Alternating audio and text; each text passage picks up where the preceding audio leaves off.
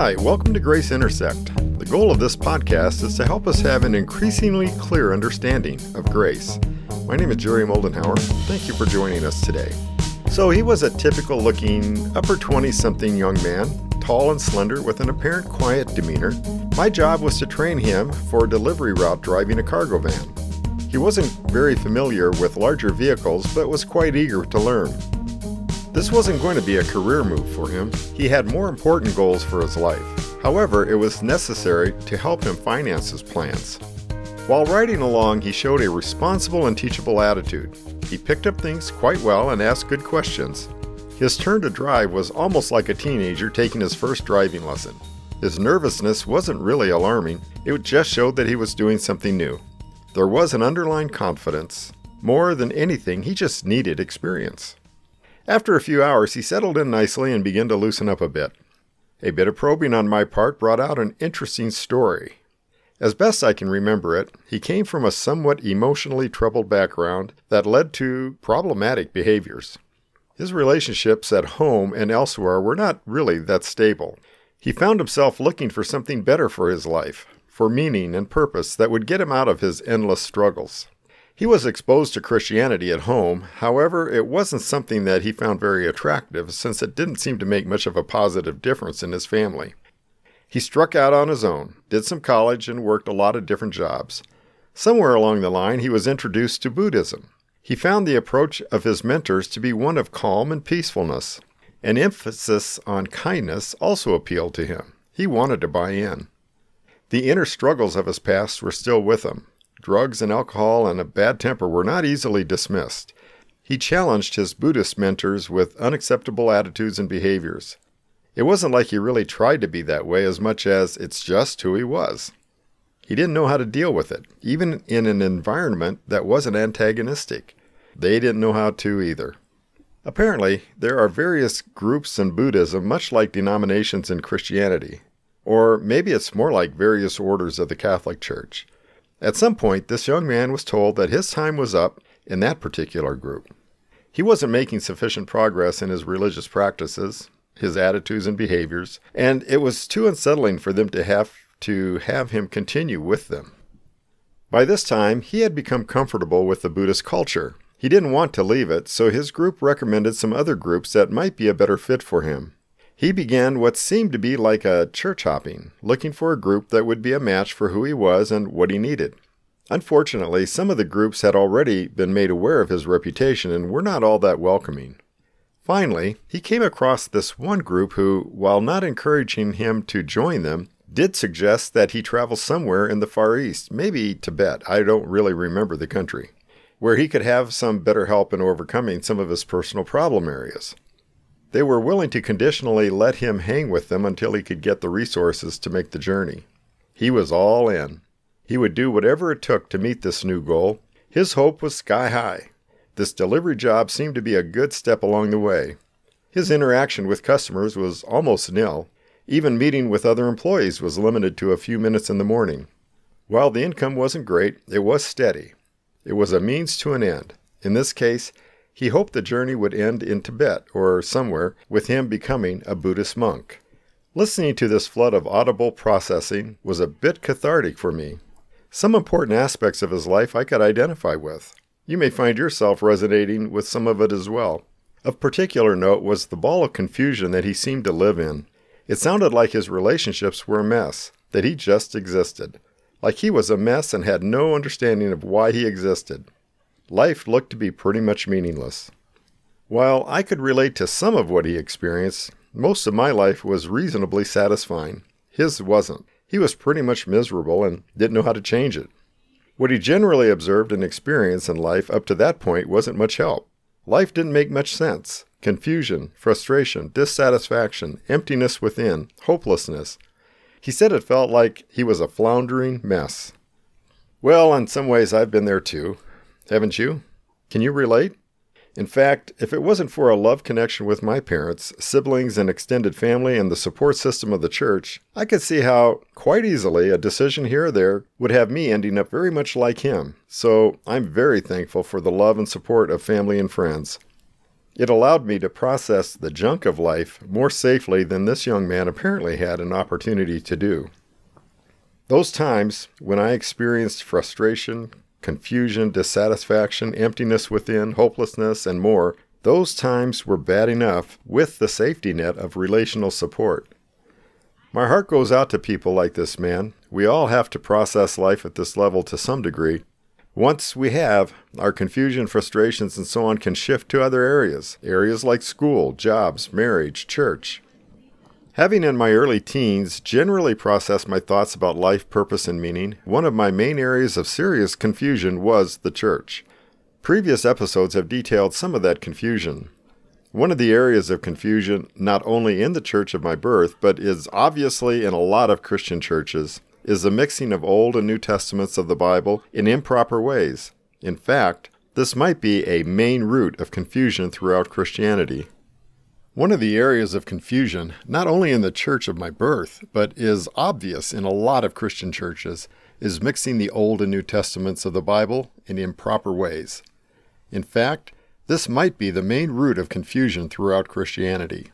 For some reason, while the message of rightly dividing the two testaments, also called covenants, has always been consistently delivered throughout history, somehow that message seems to get confused quite easily. I wonder if that isn't because the pure message of God's grace is so incredibly astounding, so profoundly impacting. It can't be that simple. It's too good to be true. There has to be something I must do, or at least should do, there must be a level of achievement I am responsible for. Growing up in our church, we sang a lot of guilt inducing songs. I especially remember those about work and working. One song was called To the Work. Another was called Work for the Night is Coming. I don't know the author's intents in these songs, but I know that they were used to shame and guilt us into doing more of whatever the leadership thought was needed. While they referenced evangelism or good deeds, they certainly didn't convey the New Testament message of resting in the grace and freedom Jesus provides. Here's another great example of the kind of mixed messages I'm talking about. In a hymnal from my childhood church are two songs right across the page from each other. One is entitled Trust and Obey. It states that when we do what Jesus wants, He will stick with us. It implies a conditional relationship with Jesus, what happens when we falter and do not trust and obey enough? I believe the intent of the songwriter and most of the people leading our church were probably well intentioned. They were encouraging what they thought was something good. But if they understood more completely the message of Jesus, that song wouldn't have been written, or it would have had to have had a world of explanation to make it fit what Jesus taught. Right across the page was another song, one that has always been one of my very, very favorites. That song I have deeply resonated with and didn't always even know why. The song, It Is Well With My Soul, very passionately expresses the heart and message of Jesus. No shaming or guilt tripping possible in this song. Just grace upon grace. Find this song and listen to it if you want to hear Jesus speaking to you, to your soul right now. When you come to the third verse, accept it, claim it, revel in it, love it. My sin, not in part, but the whole, is nailed to the cross, and I bear it no more. Praise the Lord, praise the Lord, O my soul. That, that is the true, clear, powerful message of Jesus. You can rest in His grace, hope, freedom, love, from now and for eternity. No measuring of your obedience, work, or imperfections. The focus is rightly on what Jesus has done, not on what we can do or not do. Wow. I get emotional just about every time I hear that song. Tears of gratitude and joy only symbolize the increasing depth of love I have for Jesus and what it means to be in relationship with Him. As the grace of God through Jesus has become better understood, I have become more sensitive to the convoluted messages of grace and works in the Christian church. To dilute the grace message with anything works, obedience, rules, rituals, attitudes, behaviors is to diminish Jesus. who He is and what He has done. Just because our intentions are good doesn't mean it is acceptable to confuse the message of Jesus. Recently, we heard a beautiful sounding song. Some of it caught my attention because I could relate very well with it. Then the lyrics went to a place that jarred my heart. I couldn't go where the song just went. Maybe it's just me being too sensitive to a message that can devalue or tangle the gospel message. The name of the song is Whole Heart. Some of the lyrics are so good. You pulled me from the clay, you set me on a rock, called me by your name, and made my heart whole again. As a life that was messed up like a piece of dirt, I have been rescued and given stability. Not just that, but Jesus has brought me into his family. I'm now called by his name. He has given me a new, whole, and perfect heart. In another part, the song says, Once I was broken, but you loved my whole heart through. Sin has no hold on me, because your grace holds me now. Yes. So well said. And the music is good too. So, that is the grace message. Spiritually, we are no longer defined by our imperfections. We are now forever secure in the power of God's grace. There is more in the song that is so good. The message is strong and clear. But then, where does this come from? Such a clashing abandonment from what we had just sung. Here are the following words So, here I stand, high in surrender. I need you now. Hold my heart, now and forever, my soul cries out. Unfortunately, that refrain is repeated over and over and over. Having just expressed the completed work of Jesus in us, having just spoken to our spiritual security in His power, now the message suddenly becomes that it isn't enough. Why do I stand in surrender when our original surrender to Jesus brought us into oneness with Him? Jesus accepted our surrender, and sin has no hold on me. Why do I say I need him now when I can't get any closer to him than he has already brought me? He has already given me all that I need for life, for godliness. Why must my soul cry out for him to hold my heart when he has already given me a new one? Am I afraid he will reject me, become distant from me, or me from him? That's not possible if he's keeping his promises.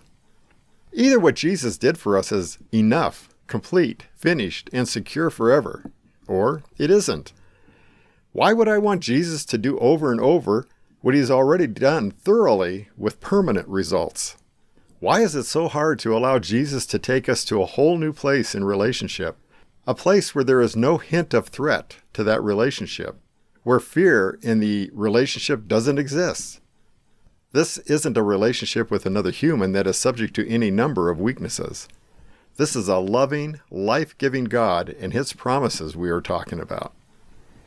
I'm not sure about this, but maybe it's because we still, in some ways, feel like we have to be part of the equation.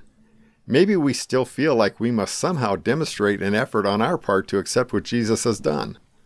We seem to need to make it, at least partly, about us. It's like somewhere we're not quite measuring up, so Jesus needs to continually rescue us. That loudly smacks of a pre grace time. There is needless message confusion in this song. While it embraces God's grace on one hand, it discredits it on the other. I have prayed that the writer would come to see this confusion and rewrite some of his lyrics. Obviously, this isn't the only song in the Christian genre like this. Having contemplated this episode, you may have some possibilities running through your mind. If so, give them some attention.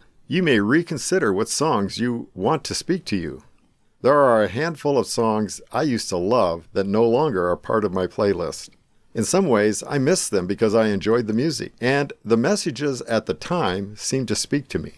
Now I hear a message I no longer believe. That holds back my spiritual development. I encourage you to listen to all music, at least initially, with a critical ear to the message. Does it give a good presentation of the gospel without compromise? Or does it weave in concepts that focus in any way on what we were before Jesus, as if there is still work to be done for us to be completely acceptable? Or on what we need to do or be for Jesus' approval? Sometimes the music and lyrics can emotionally influence us and yet give mixed messages about our relationship with Jesus. We can be connected by song to needs, concepts, and fears that Jesus already took care of. When He gave us a new heart and spirit, adopted us into His family, gave us a closeness to Him that makes us one with Him, when He secured for eternity our future with Him, should we still be begging for more of Him, to be closer to Him? It's important to remember what we already have as new creations in Christ, fully, foundationally, and forever united with our Savior. What is the impact of songs that keep asking us for what God has already given us? That is worth considering. I don't know where the young man is that I spoke of at the beginning of this episode. We didn't see much of each other after that training experience. I prayed for him often.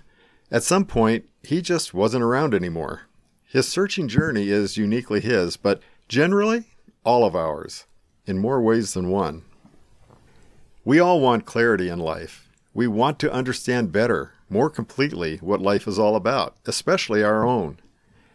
We would like to know better why things are the way they are and where they're headed. But right now, we aren't entirely sure what we're looking at, even when we look into a mirror. A New Testament writer, Paul, said, Now we see things imperfectly, like puzzling reflections in a mirror. But then we will see everything with perfect clarity. All that I know now is partial and incomplete, but then I will know everything completely just as God now knows me completely.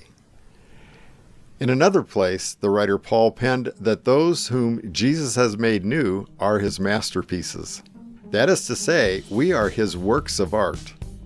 While we stumble through the human frailties of this life, our eternal lives are complete, whole, perfect. They are masterpieces worthy of the artist, God Himself. Therefore, I can say, it is well with my soul. Thank you for listening today. My name is Jerry Moldenhauer, and this is the Grace Intersect podcast.